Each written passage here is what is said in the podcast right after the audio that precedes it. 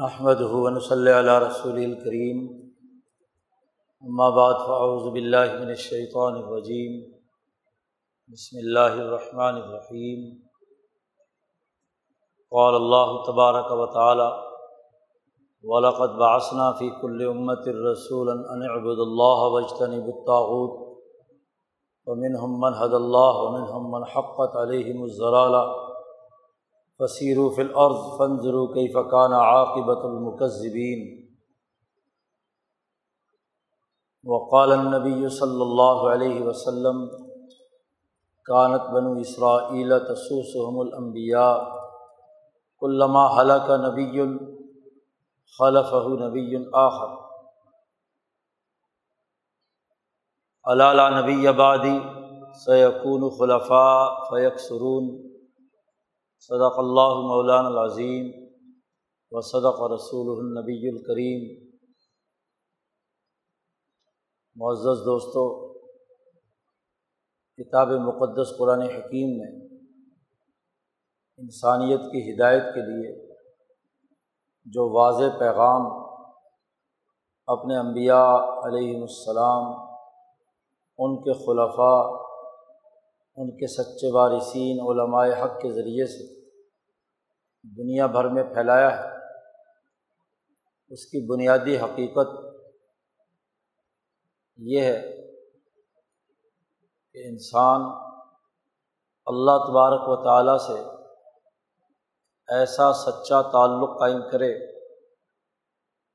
کہ اس کے علاوہ کسی کی غلامی اختیار نہ کرے۔ اللہ کی عزت کے دل سے عبادت اور اس کے مقابلے میں جو بھی تعوتی قوتیں ہیں، ان کی اطاعت سے، سرے سے انکار، مکمل اجتناب، یہ انبیاء علیہم السلام کی زندگی کا بڑا بنیادی مقصد رہا ہے۔ یہ آیت مبارکہ جو خطبے میں تلاوت کی گئی ہے، اس میں اللہ تبارک و تعالیٰ نے اسی حقیقت کی نشاندہی کی ہے کہ دنیا کی ہر قوم اور ہر امت میں ہم نے انبیاء اور رسول بھیجے ہیں۔ اللہ کے پیغمبر آئے ہیں۔ پیغمبروں کی تربیت یافتہ حواریین اور خلفۂ راشدین آئے ہیں۔ پھر انبیاء کے وارثین، علماء کا ایک پورا نظام، تدبیر الہی نے اس کائنات کے اندر جاری کیا ہے۔ اس کا بنیادی مقصد اور ہدف یہ رہا ہے کہ انعبد اللہ وج تنب الطاعود کہ خالصتاً اللہ کی غلامی کریں اور تاحود سے سرے سے اجتناب کریں۔ دونوں لفظ امر ہے یعنی حکم ہے اللہ کی طرف سے۔ کہ انعبد اللہ، خالص اللہ کی عبادت کرو۔ اور دوسری طرف حکم دیا وج تنب الطاعود اور بچو، دور رہو، اجتناب کرو تاغوت سے۔ ماں سے اللہ سے انکار کرنا، اس سے اپنے آپ کو علیحدہ کرنا، اور خالصتاً اللہ اور اس کے احکامات کی پاسداری کرنا۔ یہ ہر قوم میں آنے والے انبیاء، مصلحین حکمہ رہنمایان قوم نے بیان کیا ہے۔ اللہ پاک فرماتے ہیں کہ ہر قوم میں ہم نے یہ پیغام بھیجا ہے۔ لیکن فمن ہم من حقت علیہم الضلالہ، اور ایک ان میں سے وہ ہیں کہ جن کو اللہ نے ہدایت دی ہے اور ایک وہ ہیں جن پر گمراہی ثابت ہو گئی۔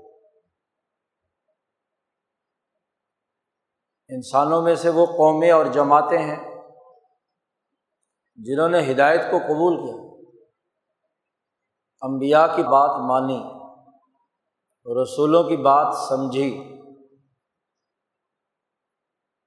امبیا اور سچے لوگوں کی اطاعت کرنے والے لوگوں کی بات کو تسلیم کیا اور واقعی اللہ کی عبادت اور اس کی غلامی اختیار کی۔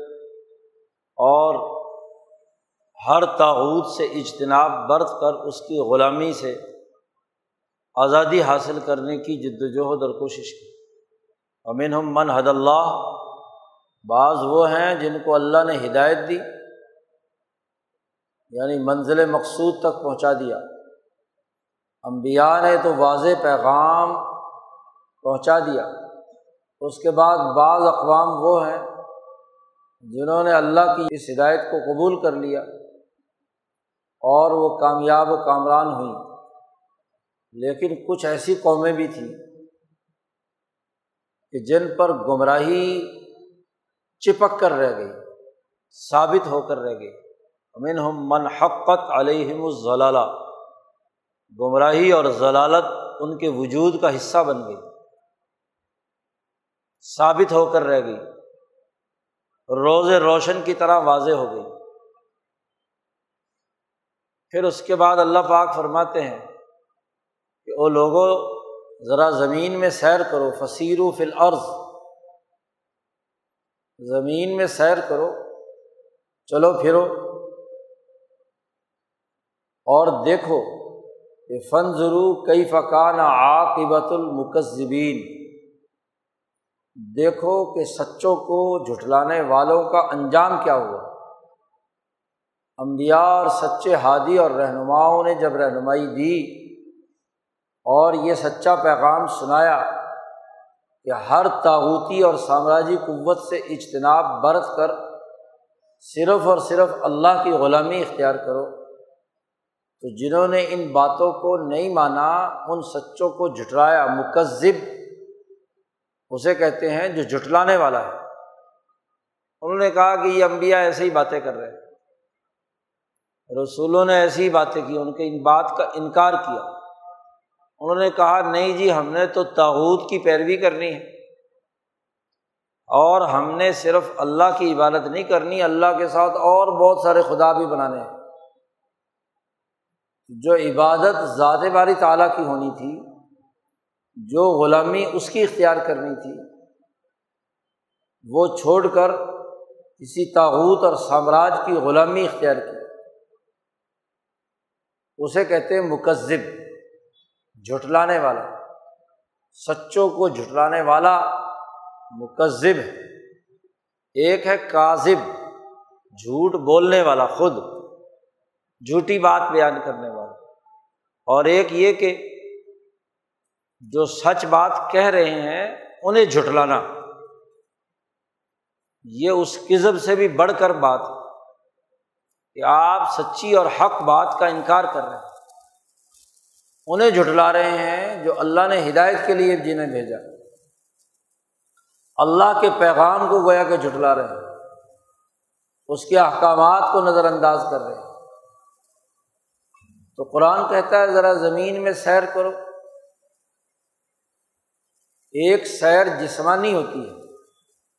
کہ انسان اپنے وجود اور جسم کے ساتھ دنیا بھر میں چلت پھرت اختیار کرے۔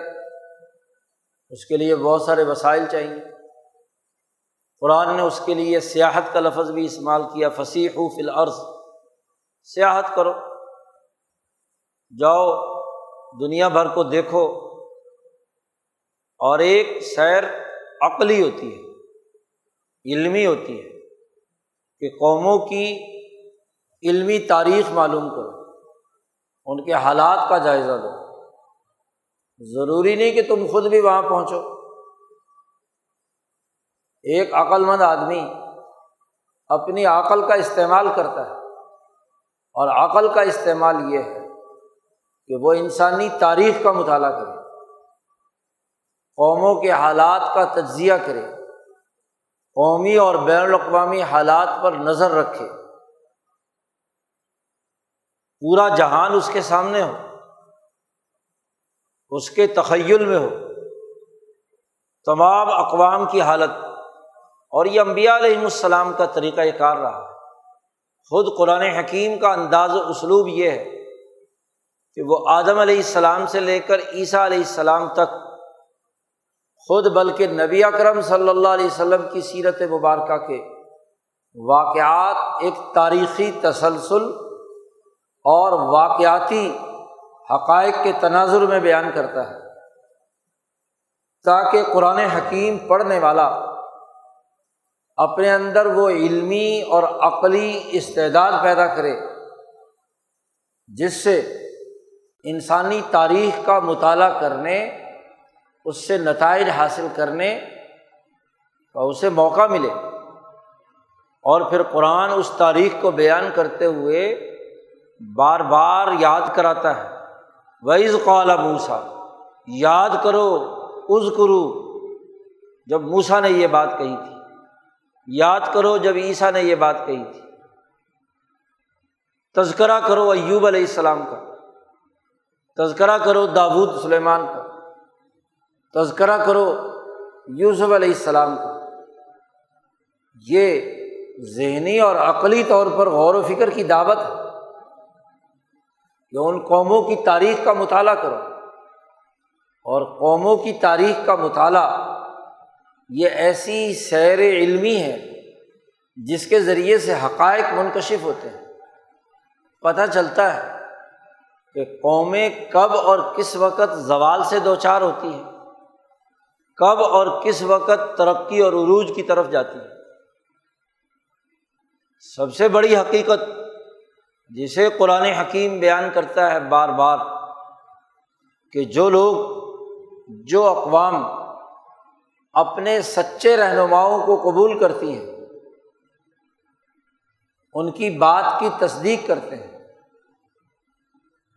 وہ کامیاب اور کامران رہی اور وہ قومیں جو سچوں کو جھٹلاتی ہیں، وہ قومیں ہمیشہ ناکام رہی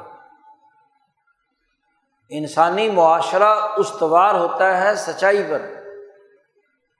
کیونکہ معاشرے کا بڑا گہرا تعلق انسانی معاہدات سے ہے۔ اور انسانی معاہدات حقائق کی بنیاد پر ہوتے ہیں، نہ کہ خواہشات اور تمناؤں کی بنیاد پر۔ حقیقت کے مطابق گفتگو سچائی کہلاتی ہے اور حقیقت کے خلاف گفتگو جھوٹ کہلاتا ہے۔ حقیقت کچھ اور ہو، آپ بیان کچھ اور کریں، یہ جھوٹ جیسی حقیقت ہو، کم و بیش اس حقیقت کی آپ نشاندہی کریں، گفتگو کریں، اس کی ترجمانی کریں، یہ سچائی کہلاتی ہے۔ اور اس سے بڑا ظلم کیا ہو کہ اللہ تبارک و تعالیٰ خالق و مالک کسی حقیقت کی نشاندہی کرے، کسی سچائی کی بات بیان کرے اور اسے جھٹلایا جائے۔ قرآن نے کہا، اس سے بڑا ظالم کون ہے؟ امن اظلم ممن کذب اللہ و کذب بس صدقی اس جا کہ جو اللہ پر جھوٹ بولے یا اللہ کی طرف سے سچی بات آئی ہو اور اسے جھٹلائے، اس سے بڑا ظالم کون ہے؟ اس سے بڑا تاحود کون ہے؟ اس سے زیادہ متکبر کون ہے؟ تو آپ دیکھیے کہ کتاب مقدس قرآن حکیم اس حقیقت کی نشاندہی کرتی ہے کہ قوموں کی کامیابی سچائی پر مبنی ہوتی ہے۔ حقائق کے مطابق انسانی معاملات نمٹانے اور تعلقات بنانے کی احساس پر ہوتی ہے۔ سماجی معاہدے کے بغیر معاشرہ نہیں بنتا، قوم نہیں بنتی۔ اور اگر انسانی معاملات جھوٹ پر مبنی ہو بدیانتی پر مبنی ہو خلاف حقیقت ہو تو اس سے بڑا عذاب اور کیا ہے؟ قرآن کہتا ہے سیرو فل عرض پوری زمین کی تاریخ کی سیر کرو۔ تمام قوموں کا جائزہ لو۔ اس عرض پر بسنے والی اقوام کا مطالعہ کرو۔ اور پھر کہا، فن ضرور۔ پھر دیکھو۔ فن ضرور۔ کئی فقان عاقبت المکذبین؟ کیا انجام ہوا تھا ان لوگوں کا جنہوں نے جھٹلایا ہے؟ اپنی نظر تیز کرو غور و فکر کرو ظاہر ہے کہ حصی اور جسمانی مشاہدہ تو نہیں ہو سکتا۔ قوم عاد تباہ و برباد ہوئی تھی۔ تو رسول اللہ صلی اللہ علیہ وسلم کے زمانے میں کہا جائے کہ اس قوم عاد کو جا کر دیکھو۔ تو کوئی قوم ماضی میں جا سکتی ہے؟ ہاں ان کے کھنڈرات دیکھے جا سکتے ہیں۔ اس زمین پر جو لانت برس رہی ہے وہ دیکھی جا سکتی ہے۔ نبی اکرم صلی اللہ علیہ وسلم جب ان کی آبادیوں میں سے گزرے، تو حضور صلی اللہ علیہ وسلم نے فرمایا کہ یہاں عبرت کی نظر سے دیکھو، یہاں پر اللہ کی لانت برسی ہے، اللہ کا عذاب آیا ہے۔ تو روتے پیٹتے ہوئے عبرت حاصل کر کے یہاں سے گزرو تو ٹھیک ہے۔ ورنہ تو ڈرو اللہ کے اس عذاب سے جب قومیں اپنے امبیا کو جھٹلاتی ہیں، تو کس قدر عذاب میں مبتلا ہوتی ہے ذرا انجام دیکھو جھٹلانے والوں کا۔ قوم عاد کے ساتھ کیا ہوا؟ قوم سبود کے ساتھ کیا ہوا؟ قوم صالح کے ساتھ کیا ہوا؟ قوم لوت اور قوم شعیب کے ساتھ کیا ہوا؟ خود موسا علیہ السلام کی قوم کن کن مراحل اور مصیبتوں سے گزری جب انہوں نے امبیا علیہ السلام کا انکار کیا۔ زمین میں فساد بچایا تو کس طریقے سے ان پر اللہ نے عذاب کا کوڑا برسایا؟ تو قرآن حکیم نے کہا فن ضرور دیکھو، ماضی کی تاریخ پر نظر دوڑاؤ، جائزہ لو۔ یہ صرف اس لیے نہیں کہ ماضی کی تاریخ دیکھو اور گزر جاؤ، بلکہ اس لیے ہے کہ اس سے عبرت حاصل کر کے اپنے گرد و پیش کے حقائق کا جائزہ لو کہ کہیں ہم اجتماعی طور پر وہ جرم تو نہیں کر رہے جو قوم عاد نے کیا، قوم سمود نے کیا، قوم شعیب نے کیا۔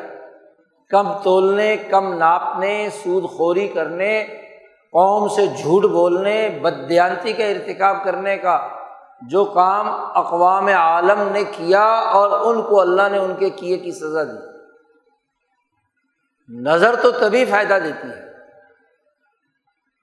نظر مقدمات کو جوڑ کر کسی نتیجے تک پہنچتی ہے۔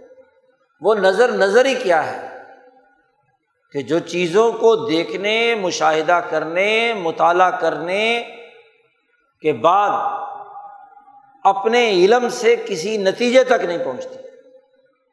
ہر علم جب اپنے گرد و پیش کے حقائق سے جوڑا جاتا ہے، تو اس سے ایک نتیجہ برآمد ہوتا ہے۔ دو باتیں کہیں، ایک تو سیر کرو اور ایک فن ضرور۔ علمی مطالعہ اور مشاہدہ کرو۔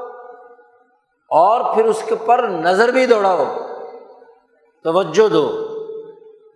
اور توجہ دینا اس سیر یا اس علم کے نتائج تک پہنچنا ہے۔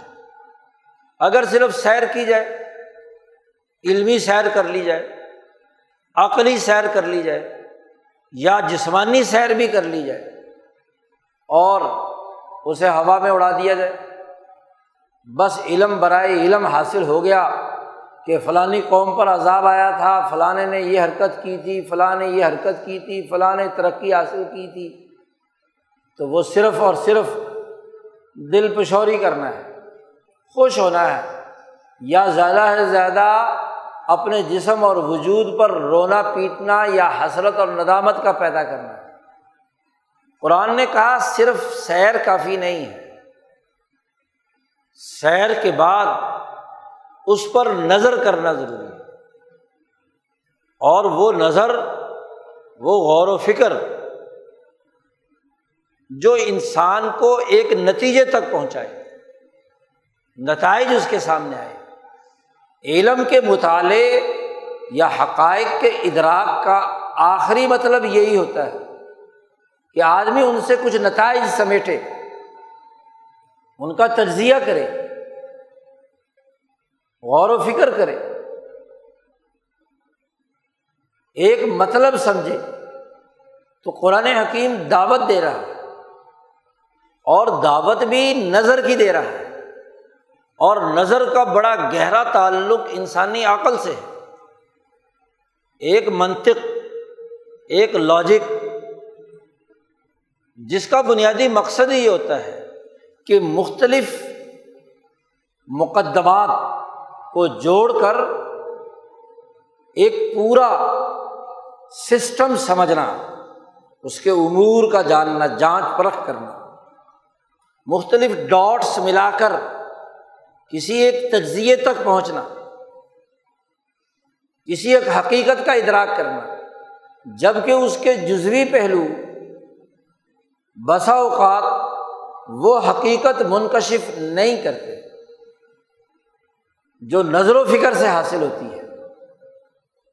محض سیر سے تو کسی جزوی واقعے کا علم حاصل ہو سکتا ہے، اس کا ادراک ہو سکتا ہے۔ آپ نے علمی طور پر ایک چیز کا مشاہدہ کر لیا تو زیادہ سے زیادہ آپ کے دماغ میں ڈیٹا آ گیا۔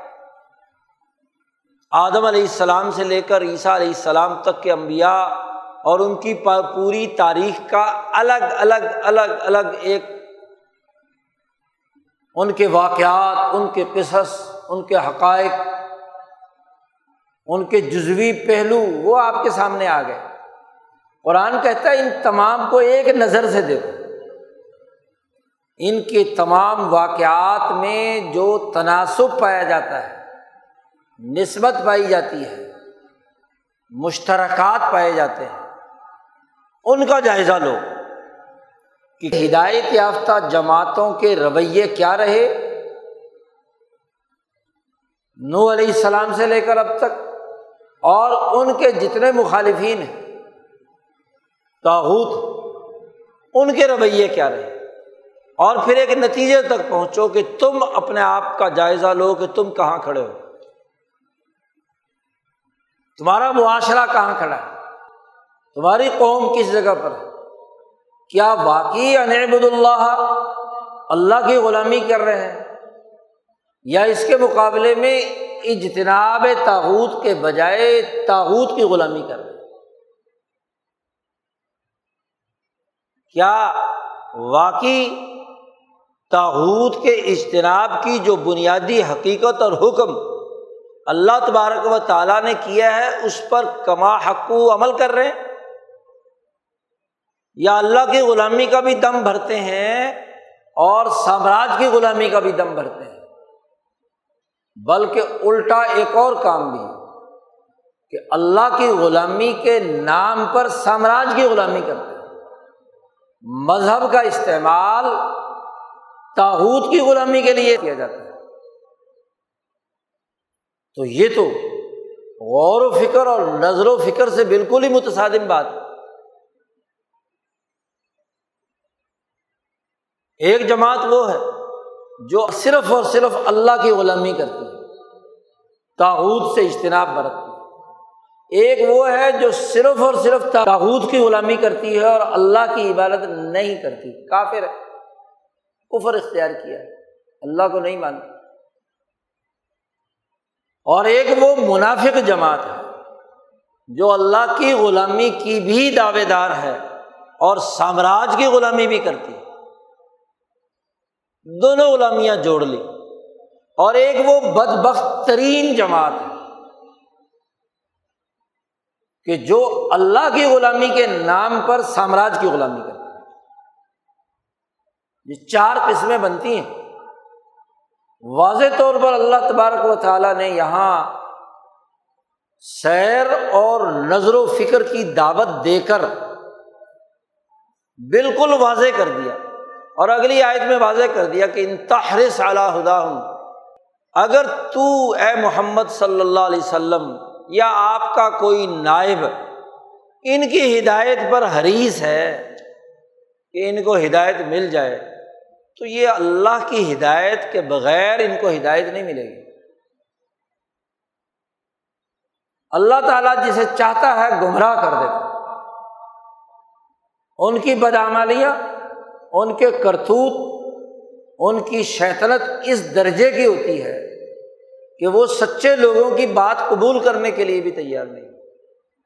اور ان کی گمراہی کا حال یہ ہے کہ نبی کے ہرس نبی کی لالچ، نبی کی تمام تر چاہتوں کے باوجود بھی انہیں ہدایت نہیں ملتی۔ اور نبی کی چاہت کے باوجود نہیں ملتی تو نبی کے ورثا اور خلفاء کی چاہت پر کیسے ملے گی؟ محض چاہت سے تو ہدایت نہیں ملتی، اس کے لیے خود ارادہ کرنا پڑتا ہے۔ اور اگر خود کا ارادہ جھوٹ بولنے کا ہو، بدیانتی کرنے کا ہو، سچوں کو جھٹلانے کا ہو، تو وہ پوری کی پوری قوم تباہ ہو جاتی۔ تو انسانی تاریخ نو علیہ السلام سے لے کر رسول اللہ صلی اللہ علیہ وسلم تک اور رسول اللہ صلی اللہ علیہ وسلم کے بعد ان کے سچے خلفاء، ان کے سچے ورثا علمائے حق اور علمائے ربانیین اور اولیاء اللہ کی ہر ہر دور کی تاریخ معلوم کر لیجیے کہ جن لوگوں نے ان سچے لوگوں کو جھٹلایا، سچے رہنماؤں کو جھٹلایا، وہ عذاب الہی میں مبتلا ہوا اور عذاب الہی، یہ تو طے ہے کہ امت محمدیہ یا نبی کرم صلی اللہ علیہ وسلم کے بعد انسانیت پر وہ عذاب نہیں آئے گا جو آپ صلی اللہ علیہ وسلم سے پہلے گزشتہ امتوں پر آیا اللہ باغ نے قرآن حکیم میں ارشاد فرمایا تھا کہ کل حول قادر یب آسا علیہ کم عذابم من فوقی کم او من تحت ارجل کم او یل بسا کم وہ یوزی کو باغ کم باس انظر کیف نصرف الآیات لعلہم یفقہون اللہ پاک فرماتے ہیں کہ محمد صلی اللہ علیہ وسلم، ان سے کہہ دیجیے کہ اللہ تبارک و تعالیٰ قادر ہے اس بات پر کہ ان کے اوپر آسمان سے عذاب بھیجے، اوپر سے عذاب آئے۔ پتھروں کی بارش برسے، جیسے قوم صالح پر برسے۔ جی زلزلے آئے۔ یا ان کے نیچے سے عذاب آئے۔ زلزلہ آئے، زمین پھٹے اور یہ زمین میں دھس جائیں، جیسے قارون پر عذاب آیا۔ اللہ قادر ہے کہ جب وہ زمین میں سیر کرنے اور نظر و فکر کرنے کے باوجود سچوں کو جھٹلائیں۔ سال اور عود کو انہوں نے جھٹلایا، داود اور سلیمان کو جھٹلایا موسا اور ہارون کو جھٹلایا۔ تو اللہ نے عذاب اوپر سے بھی بھیجا، نیچے سے بھی بھیجا، قوم نو پر نیچے سے عذاب آیا۔ اوپر سے بھی عذاب آیا۔ بارش بھی برسی اور تنور سے پانی بھی پھوٹا اور پانی پانی پوری زمین پر ہو اللہ پاک کہتے اللہ قادر ہے۔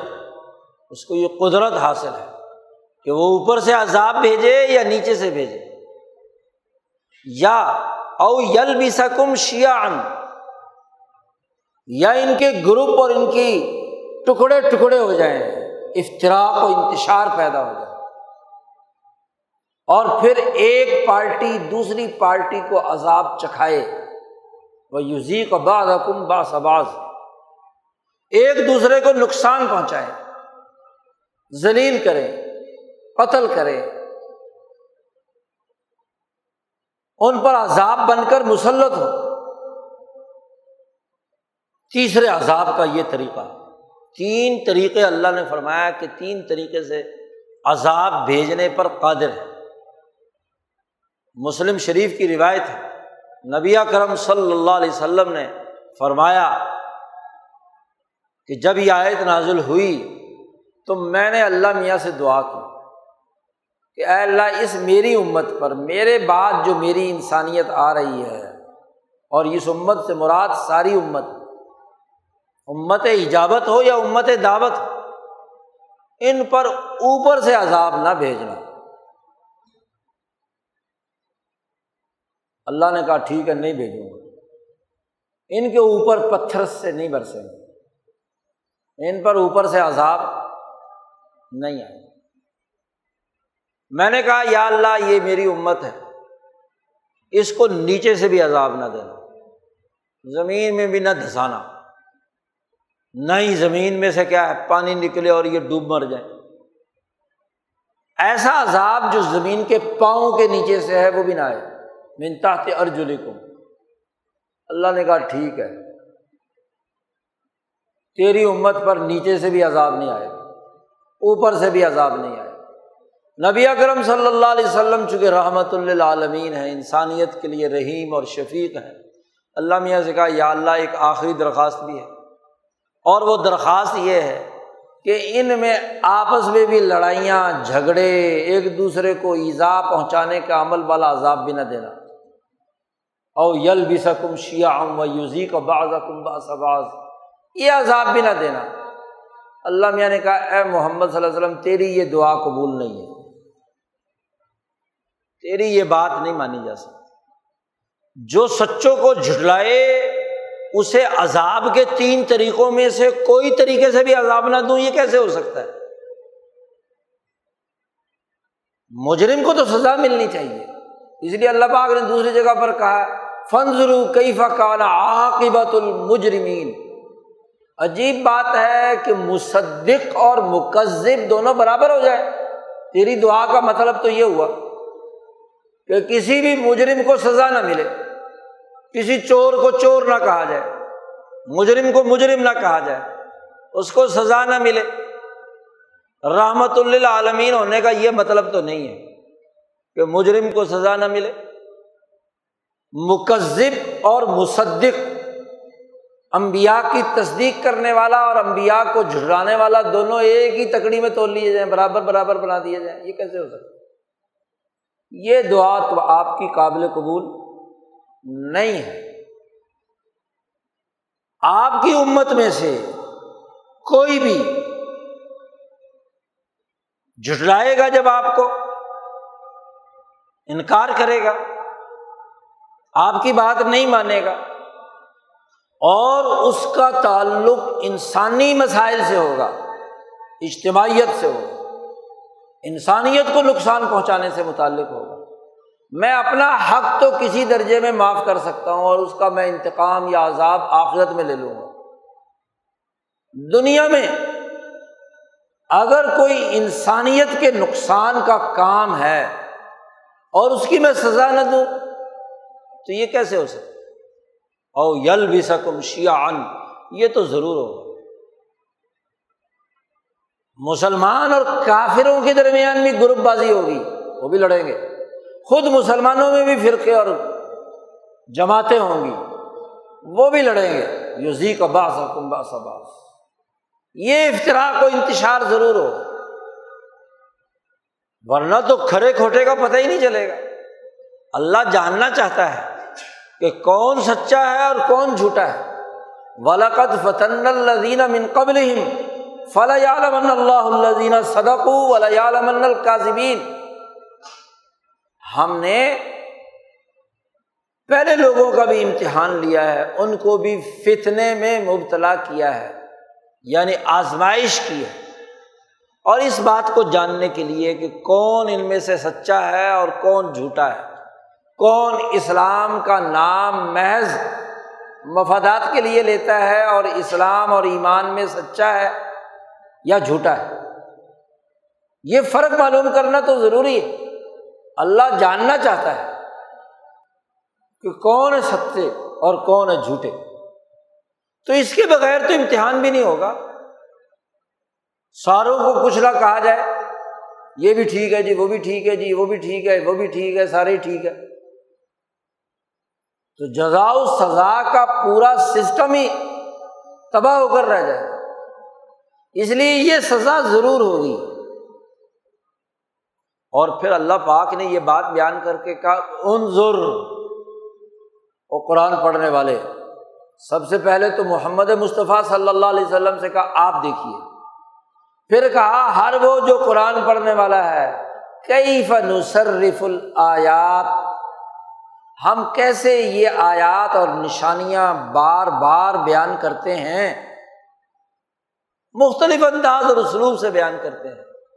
اس لیے بیان کرتے ہیں کہ لال یف تاکہ ان میں سمجھ پیدا ہو جائے تفقو پیدا ہو جائے۔ نظر و فکر کا آخری نتیجہ فقات وہ نظر و فکر جو سمجھ پیدا نہ کرے۔ شعور پیدا نہ کرے،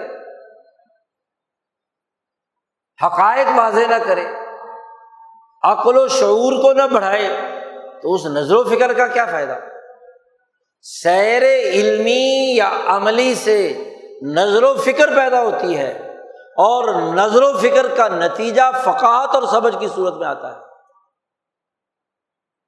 تو یہ ہم یہ آیات بار بار اس لیے بیان کرتے ہیں لال یفقون تاکہ یہ فقاہت حاصل کرے سمجھ پیدا کرے شعور پیدا کرے عقل بلند کرے حقائق کا ادراک کرے تو قرآن حکیم بڑے واضح انداز میں اس حقیقت کی نشاندہی کرتا ہے کہ سچوں کو سچا ماننے والے وہ ہمیشہ کامیاب اور سچوں کو جھٹلانے والے ہمیشہ ناکام اب یہ وہ بنیادی اثاثی اصول ہے جو کتاب مقدس ان آیات میں ہمارے سامنے رکھتا ہے۔ اور یہ محض اس تناظر میں نہیں ہے کہ ماضی کی تاریخ کے تناظر میں ماضی کے واقعات اور قصص کا تجزیہ تو اس اصول پر کرے اور اپنے گرد و پیش اور اپنے حالات کا جائزہ نہ لے۔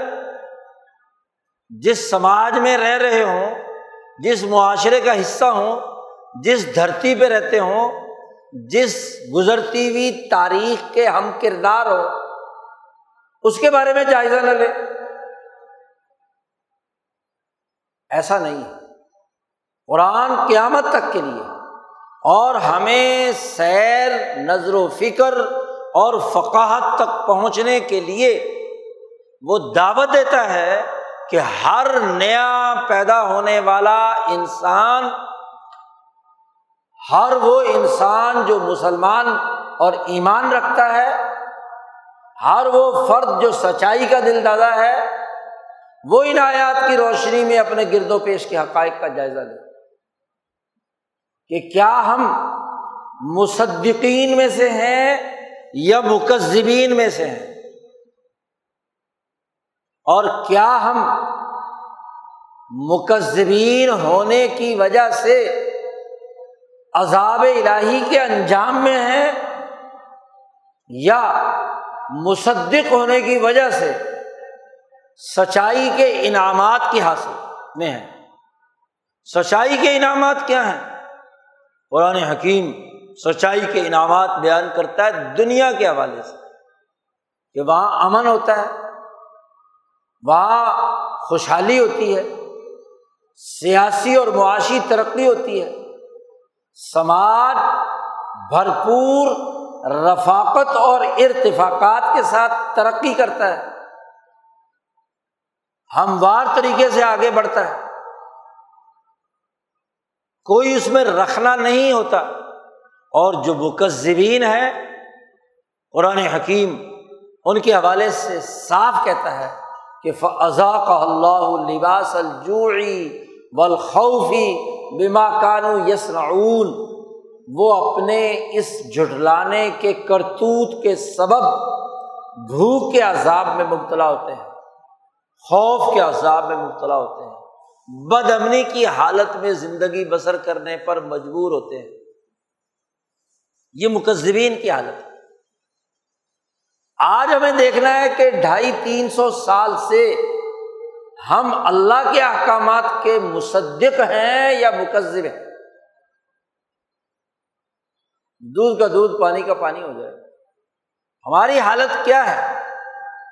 اللہ اور اس کا رسول تو کہتا ہے کہ دین غلبے کے لیے آیا ہے اور ہم نے تین سو سال سے مغلوبیت قبول کر لی۔ اللہ کا رسول کہتا ہے الاسلام یالو ولا علیہ۔ اسلام غالب ہوتا ہے، مغلوبیت قبول نہیں کرتا۔ ہم کہتے ہیں کہ نہیں، مغلوبیت کے اندر زندگی بسر کرنی ہے۔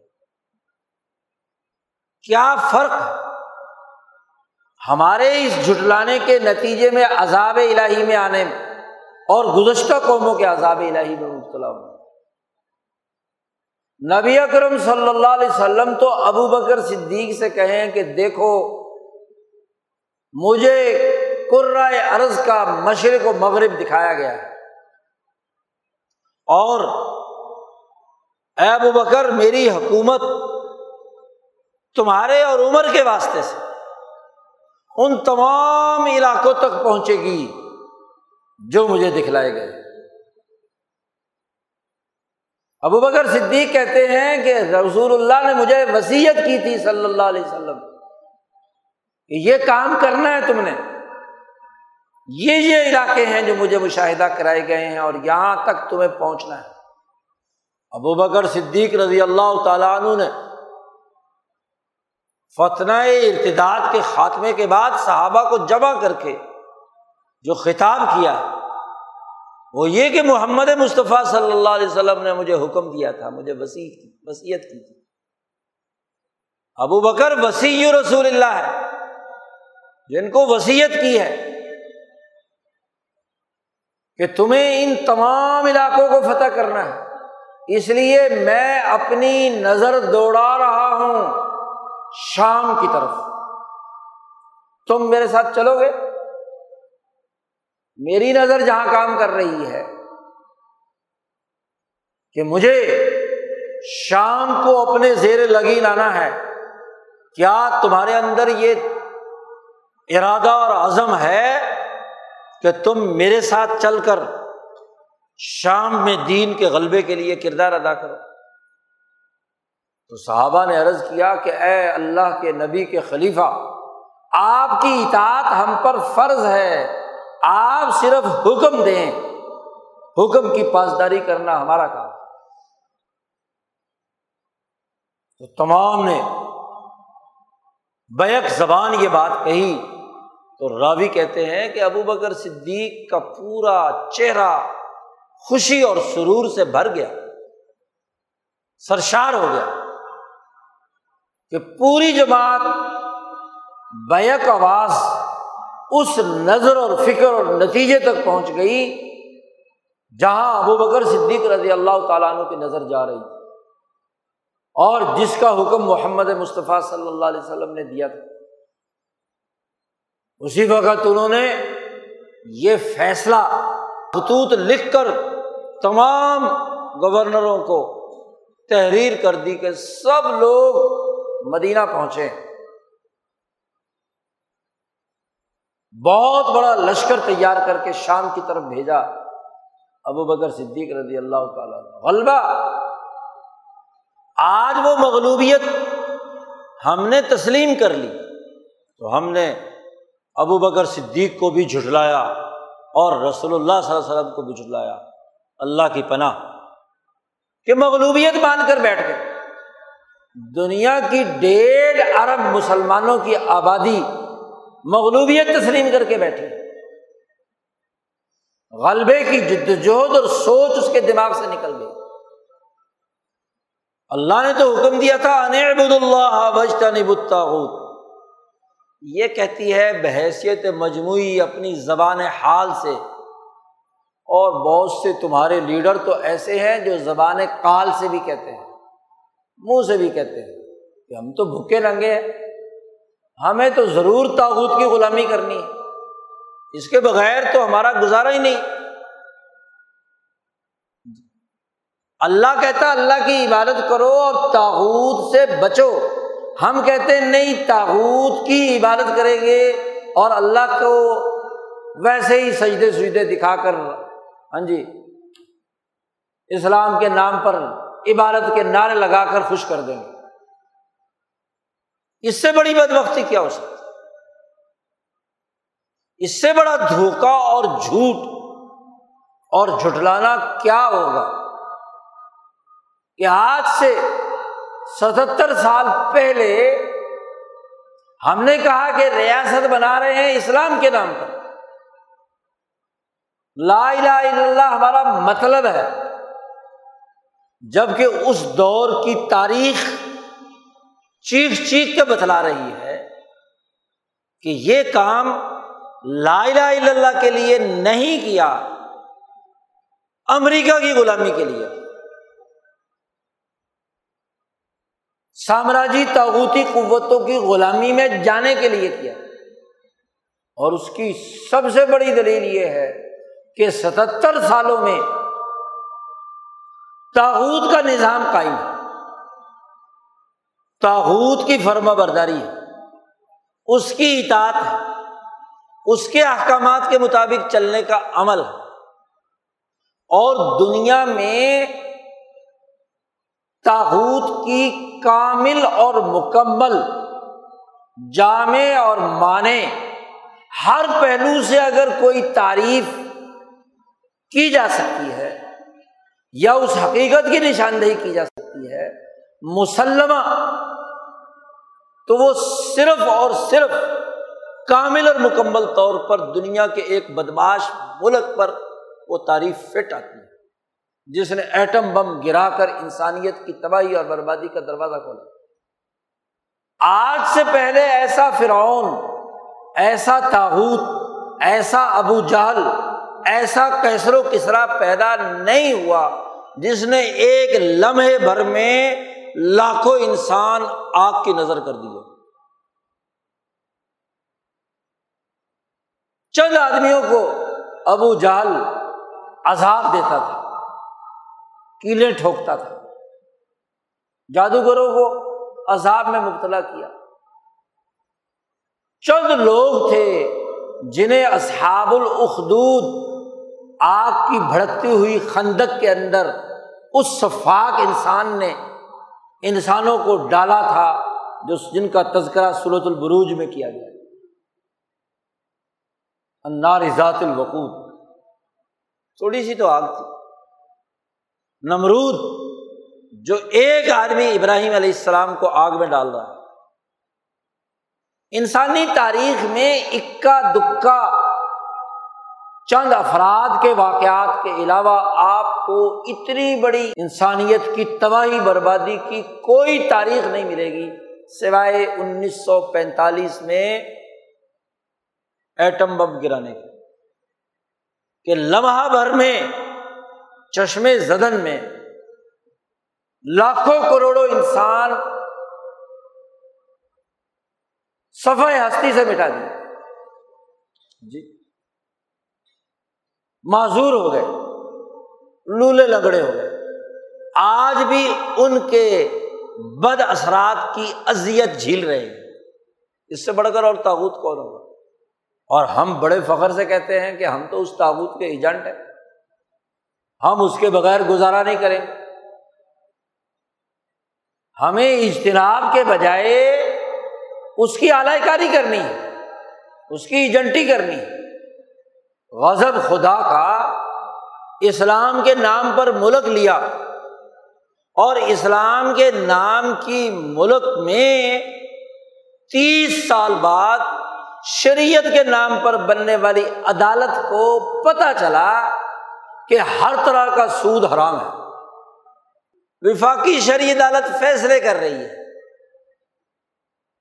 کہ ثابت ہو گیا اس تیس سالہ وکیلوں کی بحث سے کہ قرآن نے جو چودہ سو سال پہلے کہا تھا کہ احل اللہ البیا و حرم ربا وہ آیت سچی تھی۔ اس سے بڑا سنگین مذاق ہو سکتا ہے۔ پہلے ایک عدالت نے فیصلہ کیا، پھر اسے نظر ثانی میں ڈال دیا۔ انیس سو اکانوے سے لے کر آج دو ہزار بائیس میں عدالت کہتی ہے کہ جی اب ہمیں پتہ چل گیا کہ واقعی سود حرام ہے۔ اور اگلے پانچ سال اب آپ کو دیتے ہیں کہ آپ اس پورے دورانیے میں سود کا یہ نظام ختم کر کے وہ نظام قائم کریں جو اسلامی بینکاری کے نام پر پہلے ہی تیس فیصد یہاں کے ملک میں رائج ہے۔ ستر فیصد بینکنگ کو اب بدلے ہیں اسلامی بینکاری۔ عجیب بات ہے، آسمان سے گرا حجور میں اٹکا۔ یہ مان لینے کے بعد کہ یہ سود ہے۔ اب اس سود کے خاتمے اور اس کو اسلام کے نام پر حلال کرنے والے اسلامی بینکاری، جو دراصل اسی سودی نظام کا دوسرا شفاق چہرہ ہے، اس کو مسلط کرنے کا عدالت حکم دیتی ہے۔ اس سے بڑا کوئی اور مذاق ہے؟ جب آپ یہ کہتے ہیں کہ سود حرام ہے، تو سود کی حرمت تقاضا کرتی ہے کہ کیپٹل کا بغیر کسی محنت کے ریٹرن حاصل کرنے کا عمل، جس میں استحصال کا، ظلم کا پورا نظام کار فرما ہو، وہ سود کے بد اثرات سے بچ سکتا ہے۔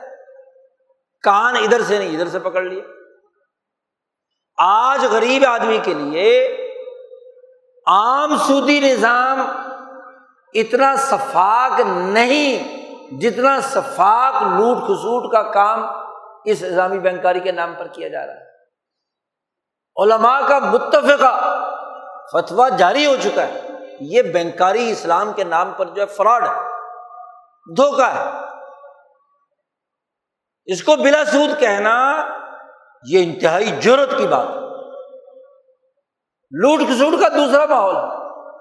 یعنی ہم تاحود سے اجتناب نہیں برت سکتے۔ آپ ہی بتائیے کہ یہ اسلامی بینکاری اسی اسٹیٹ بینک کے ماتحت جو آئی ایم ایف اور ورلڈ بینک کا غلام اور اس کے ملازمین چلا رہے ہیں۔ اسی کی اجازت سے یہ سارا کام چل رہا ہو اور پھر کہے کہ نہیں جی یہ تو اسلامی ہے۔ بلا تاحود کے ماتحت کوئی بھی کام اسلامی ہے۔ اس سے بڑھ کر منافقت اور کیا ہوگی مکہ کے ابو جہل اور تاحود کے تحت مدینے کے منافق مسجد زرار بنا رہے ہیں۔ اور اس مسجد زرار وہ اللہ پاک نے کہا کہ یہ مکے والوں کا مورچہ ہے۔ ارساد اللہ من حارب اللہ و رسول من قبل۔ یہ مورچہ ہے ان لوگوں کا جو اللہ اور اس کے رسول کی سے جنگ لڑتے ہیں۔ مورچہ کیا کرتا ہے بلا وہ کیمو فلاج کرتا ہے۔ اوپر مسجد ہے، مینارہ بنا ہوا ہے۔ رسول اللہ صلی اللہ علیہ وسلم سے اس مسجد کا افتتاح کرانا چاہتے ہیں۔ بظاہر اللہ کی عبادت کا گھر ہے۔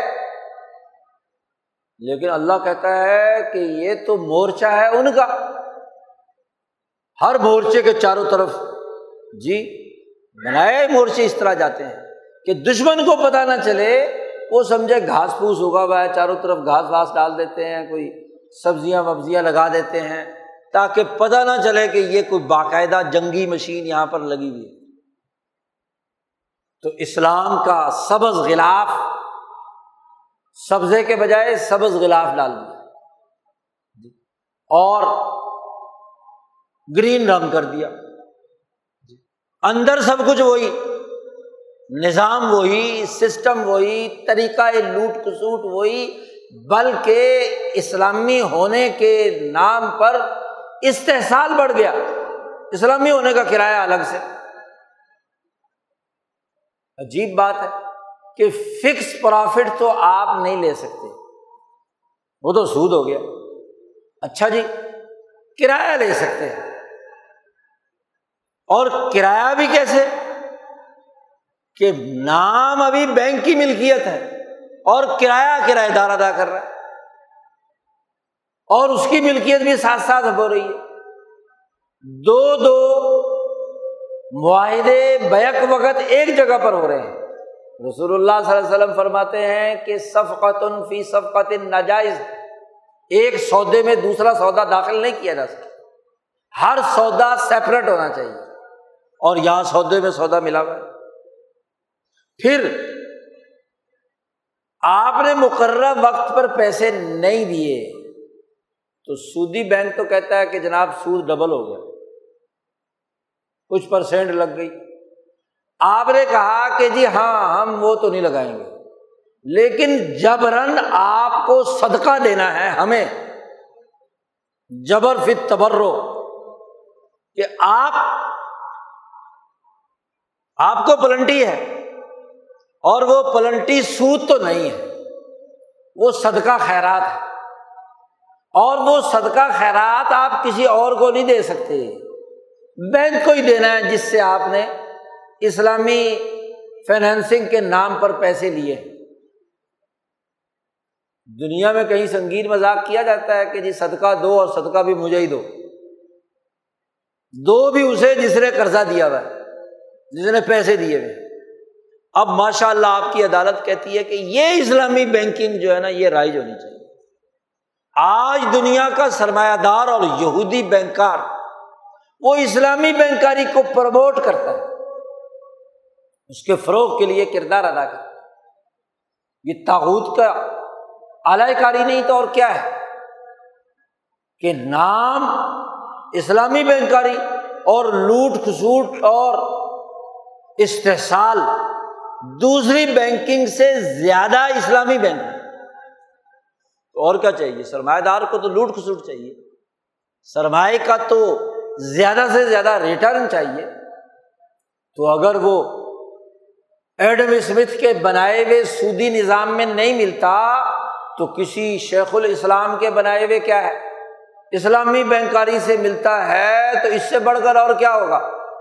فائدہ چاہیے نا۔ اسلام کے نام پر ملے، یا یہودیت کے نام پر ملے، یا عیسائیت کے نام پر ملے، یا دہریت کے نام پر ملے۔ سرمایہ دار کو اپنے سرمایہ کے ریٹرن سے سروکار ہے۔ اس سے بڑا عذاب کیا ہوگا؟ پچھلے ستہتر سالوں سے ہر دور میں اسلام کے ساتھ مذاق کیا جا رہا ہے۔ معاشی ڈھانچے کے ساتھ مذاق۔ تباہی اور بربادی۔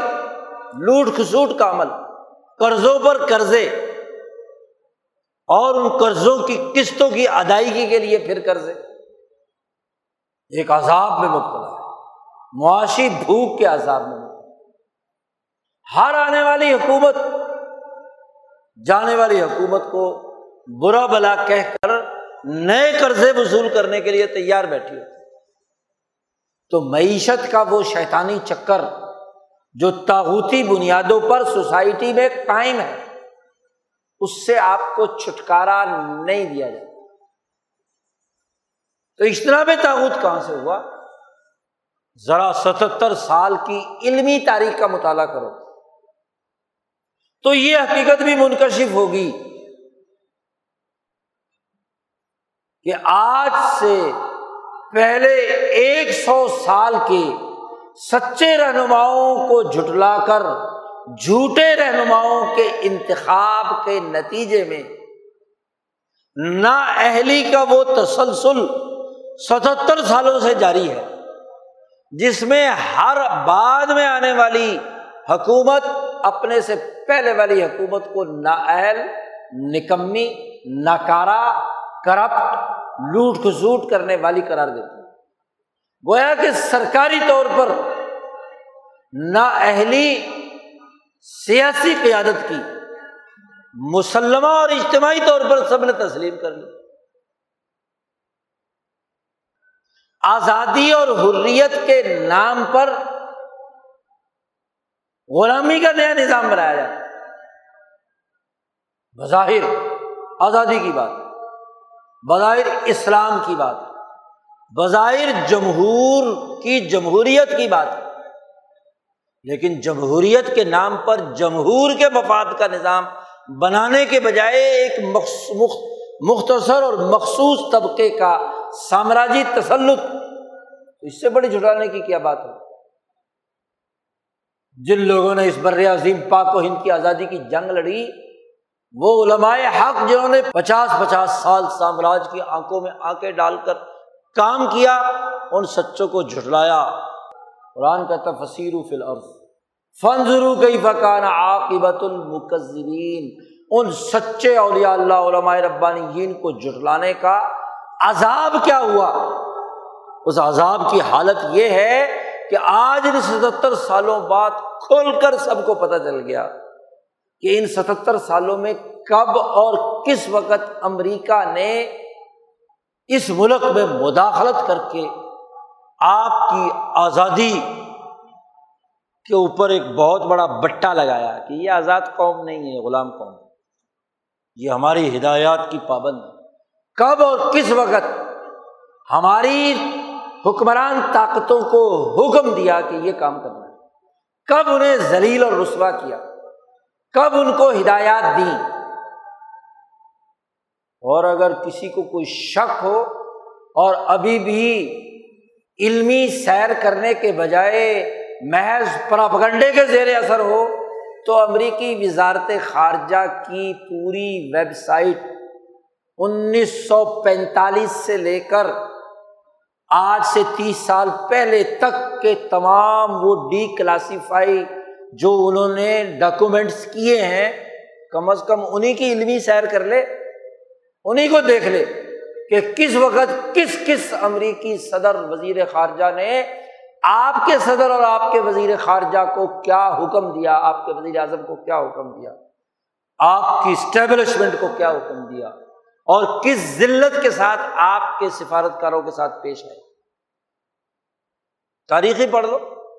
قرآن نے دعوت دی ہے سیرو فل عرض زمین میں سیر کرو۔ اور آج تو یہ سیر بڑی آسان ہو گئی۔ پرانے زمانے میں تو کتابیں تلاش کرو، لائبریریوں میں جاؤ اور بڑی بڑی جلدیں ہیں، وہ ساری کی ساری پڑھو۔ ہاں جی کتاب ایشو کروانا، پڑھنا، پڑھانا ایک بہت بڑا کام تھا۔ اب تو ایک کلک پر ہے۔ تین سو سال کی پوری تاریخ نیٹ پر موجود ہے کہ کس خطے میں، کس قوم میں حریت پسند تھے۔ کون کون تھے؟ اور اس قوم کے غدار، مفاد پرست، قوم کو بیچنے والے تاحود کے ایجنٹ، عالمی تاحوتی قوتوں کے اعلی کار کون کون تھے؟ مطالعہ کر لو۔ سیرو فلم اور قرآن نے یہ حکم دیا ہے۔ مسلمانوں کو کہ زمین میں سیر کرو۔ سیرو فلم اور فن ضرور اور پھر نظر دوڑاؤ۔ ماضی کی تاریخ کے بجائے اگر تم اس تین سو سالہ دور کی تاریخ کا ہی مطالعہ کر لو فن ضرور نظر و فکر کے ساتھ۔ صرف ناول پڑھنے کے لیے نہیں، افسانے کے طور پر نہیں، محض دل پشوری کرنے کے لیے نہیں، محض ذہنی کیتھارسس کے لیے نہیں۔ بلکہ نظر و فکر نتائج تک پہنچنے کے لیے، حقائق تک رسائی حاصل کرنے کے لیے تو فن ضرور دیکھو۔ اور پھر دیکھو کہ جن جن غداروں نے جو جو ارتکاب کیا، ان کے ساتھ کیا معاملہ ہوا؟ ان کا انجام کیا ہوا؟ میر جعفر کا کیا انجام ہوا؟ میر صادق کا کیا انجام ہوا؟ مولوی رجب علی کا کیا انجام ہوا؟ حکیم شمس الدین کا کیا انجام ہوا؟ کس کس غدار کے ساتھ کیا کیا معاملہ ہوا؟ اور کس کس حریت پسند کی آزادی اور حریت کی وجہ سے آج بھی اس کا نام زندہ ہے؟ دنیا کی تاریخ میں عزت کی نگاہ سے ہے ٹیپو سلطان دیکھا جاتا۔ سترہ سو ستاون کی جنگ لڑنے والے حریت پسند، بنگال کے حریت پسند۔ اٹھارہ سو ستاون کی حریت پسند فریڈم فائٹر دنیا کی قومیں انہیں سلام پیش کرتی خود وہ انگریز جن کے خلاف انہوں نے جد و جہد کی انہوں نے تسلیم کیا کہ بڑے سورما بڑے دلیر ہاں جی آزادی اور حریت کے لیے کام کرنے والے لوگ۔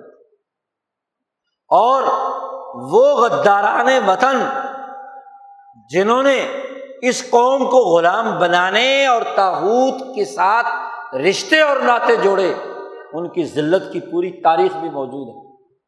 کون کون غدار اس کو ٹیشو پیپر کی طرح استعمال کر کے کب کیا ہے؟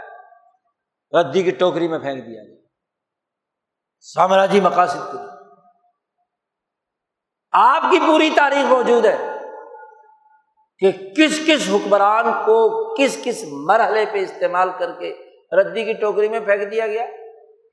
فنزرو کئی فقان عاقبت المجرمین مکذبین ان کے انجام دے۔ غداران وطن کا رزلٹ کیا نکلا؟ تو قرآن حکیم نظر عبرت اور نظر عبرت کہتے ہیں۔ عبرت کا مطلب ہوتا ہے اپنے ذہن کو ایک منظر نامے سے دوسرے منظر نامے کی طرف عبور کروانا۔ یہاں سے گزر کر دماغ ادھر چلا جائے۔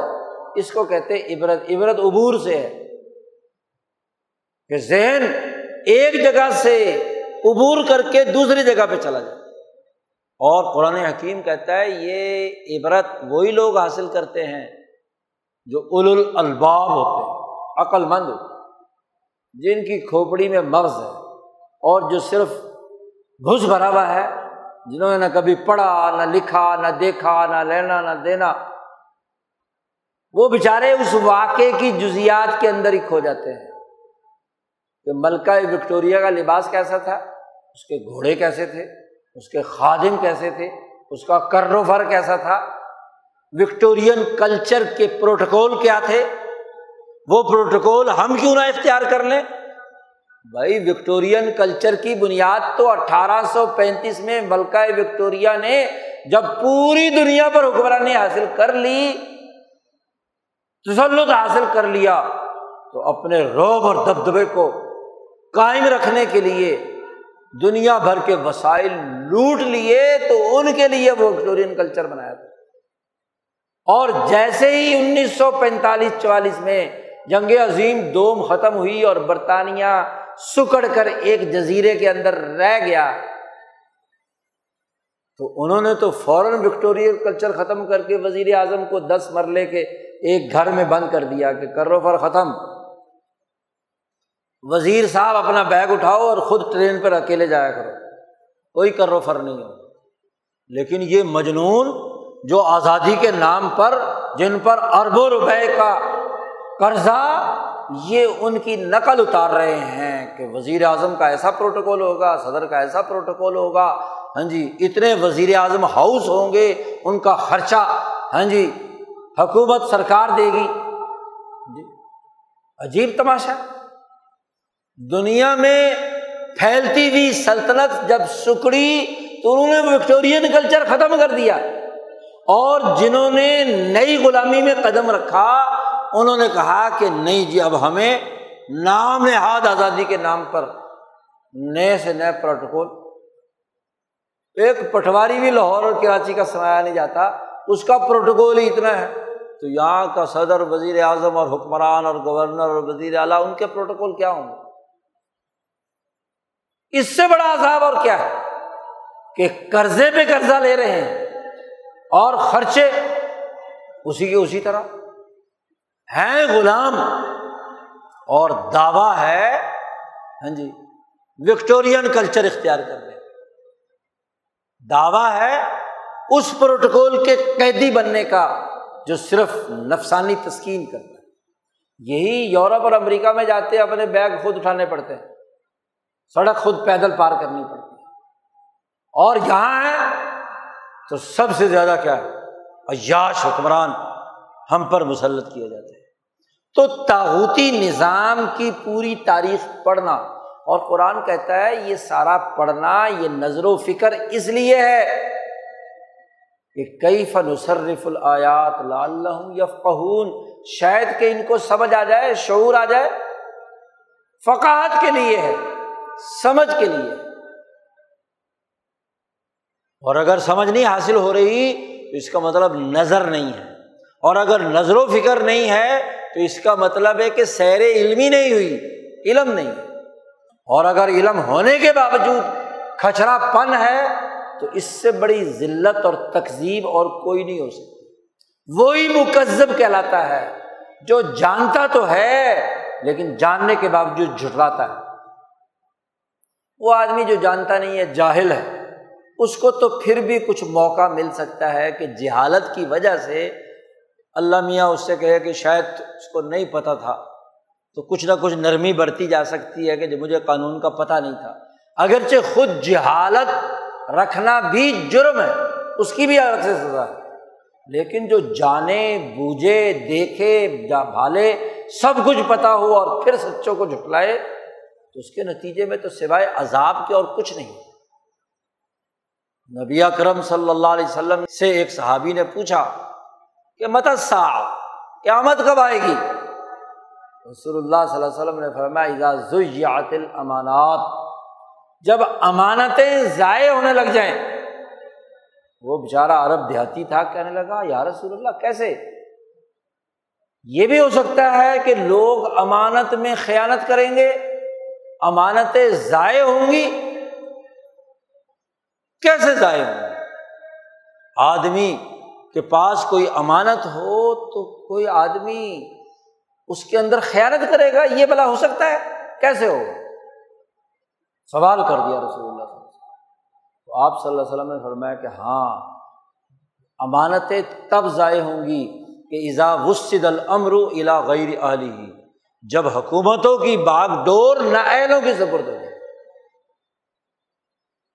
اور اگر کسی ملک کے ستتر سالہ حکمران ہر آنے والی سرکار کی نظر میں نااہل ہیں، تو ان کی نہلیت پر تو عدلیہ، انتظامیہ، مقننہ اور حکومتوں کا اتفاق ہے۔ اور ایسے نااہل کسی ملک پر مسلط ہوں اس کے نتیجے میں اس قوم کی قیامت واقع نہیں ہوگی تو اور کیا ہوگی؟ وہ عذاب میں مبتلا نہیں ہوگا تو اور کیا ہوگا؟ اس لیے قرآن حکیم جو دعوت دیتا ہے، اس دعوت کو قبول کرنا چاہیے۔ حکم دیتا ہے کہ علمی سیر کرو، حقائق کا ادراک کرو، وہ تمام آپ کے خطے سے متعلق تاریخی حقائق جو خود تاغوت نے پچھلے تین سو سال سے مرتب کر کے رکھ دیے ہیں۔ ان کا مطالعہ کرو، اس پر نظر و فکر کرو اور اس کو سمجھداری کے ساتھ سمجھو۔ تب تو کامیابی ہے۔ اور اگر نہ علمی سیر کریں، نہ علم حاصل کریں، نہ نظر و فکر کا استعمال کریں، ڈنگروں کی طرح اپنی فقاہت فروخت کر دیں۔ تاحود کے اعلی کار بنے رہیں۔ تو سوائے حیوانوں پہ جیسے عذاب آتا ہے ایسے عذاب کے اور اور کیا ہو؟ آج ہم عذاب میں اسی لیے مبتلا ہے کہ نہ ہم علمی طور طریقے رکھتے ہیں، نہ کسی منطق اور لاجک کے تحت حقائق و واقعات کا تجزیہ کرتے ہیں، نہ نظر و فکر کا استعمال کرتے ہیں، نہ فقاہت اور شعور کا استعمال کرتے ہیں۔ اور اس حماقت کی سزا آج بحیثیت مجموعی بائیس کروڑ عوام غلامی کی صورت میں بھگت رہے۔ آزادی اور حریت تبھی ہوگی جب علمی شعور پیدا ہوگا، نظر و فکر پیدا ہوگی، فقاہت اور شعور بل کی بلندی ہوگی۔ نعرے لگانے سے، امریکہ مرد آباد کہنے سے، آزادی اور حریت کے نام پر جذباتی عقیدت مندوں کے جتھے جمع کر دینے سے تبدیلیاں نہیں آتی، معاشرے نہیں بدلتے۔ عجیب ملک ہے۔ کہ یہاں وہ لوگ جو تاحود کی ایجنٹی کرتے ہیں، وہ کہتے ہیں جی ہمیں تو اب کسی آزادی کی ضرورت نہیں ہے، ہم تو وینٹیلیٹر پر پڑے ہوئے ہیں، ہمیں تو بھکاری ہیں، بھیک ملے گی تو نظام چلے گا۔ اور ایک طرف وہ تماشبین ہے کہ جو آزادی کے نام پر نعرے تو لگاتے ہیں۔ جی جلسے کرتے ہیں، بڑے بڑے بجمے جمع کر رہے ہیں۔ لیکن علمی افلاس کا حال یہ ہے کہ چند ایک کے علاوہ شاید ہی کوئی ہو جس نے اس پوری تاریخ کا تجزیہ کر کے اسے مانا ہو اور اس کی احساس پر کوئی بات کی اور اگر کسی ایک آدمی نے پڑھا بھی ہے تو اتنی ضرورت نہیں ہے کہ وہ اقرار کرے کہ امریکہ کی غلامی کب سے شروع ہوئی اور اس غلامی کو دور کرنے کا طریقۂ کار کیا ہے؟ کوئی نظر و فکر اور فقاہت نام کی کوئی چیز نہیں، محض جذباتی نعرے ہیں۔ ہاں جی مجمع جمع ہیں۔ تو بے وقوفوں کے ٹولے ہیں۔ آپ دیکھیے کہ اس کا نتیجہ کیا ہوگا۔ وہ ایک وقت میں تم نے بڑے نعرے لگائے تھے، پاکستان کا مطلب کیا؟ لا الہ الا اللہ۔ اور آئے اس دھوکے میں اور پورے ستہتر سال گزر ہو گئے، نعرہ غائب۔ کوئی اس کا مطلب اور مقصد نہیں رہا۔ ستہتر سال بعد عدالتوں کو پتہ چلا کہ سود حرام ہے اور عجیب طرفہ تماشا دیکھیے۔ حکومت سمیت اڑسٹھ درخواستیں اس فیصلے کے خلاف بھی سپریم کورٹ میں دائر ہو چکی ہیں۔ کہ اچھا وفاقی شریدات کو پتہ چل گیا کہ سود حرام ہے، تو کیسے حرام ہے؟ اس کے خلاف اس فیصلے کو کل دم قرار دیا جائے اور اس کو دوبارہ اس کی سماعت کی جائے۔ عدالت میں حکومت سمیت درخواستیں پہنچ چکی ہیں۔ کہ جی یہ جو آپ کو پتہ چلا ہے کہ سود حرام ہے، یہ غلط ہے۔ اس پر دوبارہ نظر ثانی کی جائے، دیکھا جائے۔ پہلے بھی کئی دفعہ تماشا ہو چکا، اب پھر تماشا شروع ہو جائے گا۔ تو اس سے بڑا سنگین مذاق اللہ کی عبادت، اللہ کے احکامات کے ساتھ اور کیا ہوگا؟ اللہ پاک ہمیں اجتماعی طور پر اس سے توبہ کرنے تاحود سے اجتناب کرنے اور خالصتاً اللہ اور اس کے رسول کے احکامات کی فقاہت، سمجھ اور عقل کے ساتھ اتباع کرنے کی توفیق عطا فرمائے۔ وہ آخر داوانہ الحمد للہ رب العالمین۔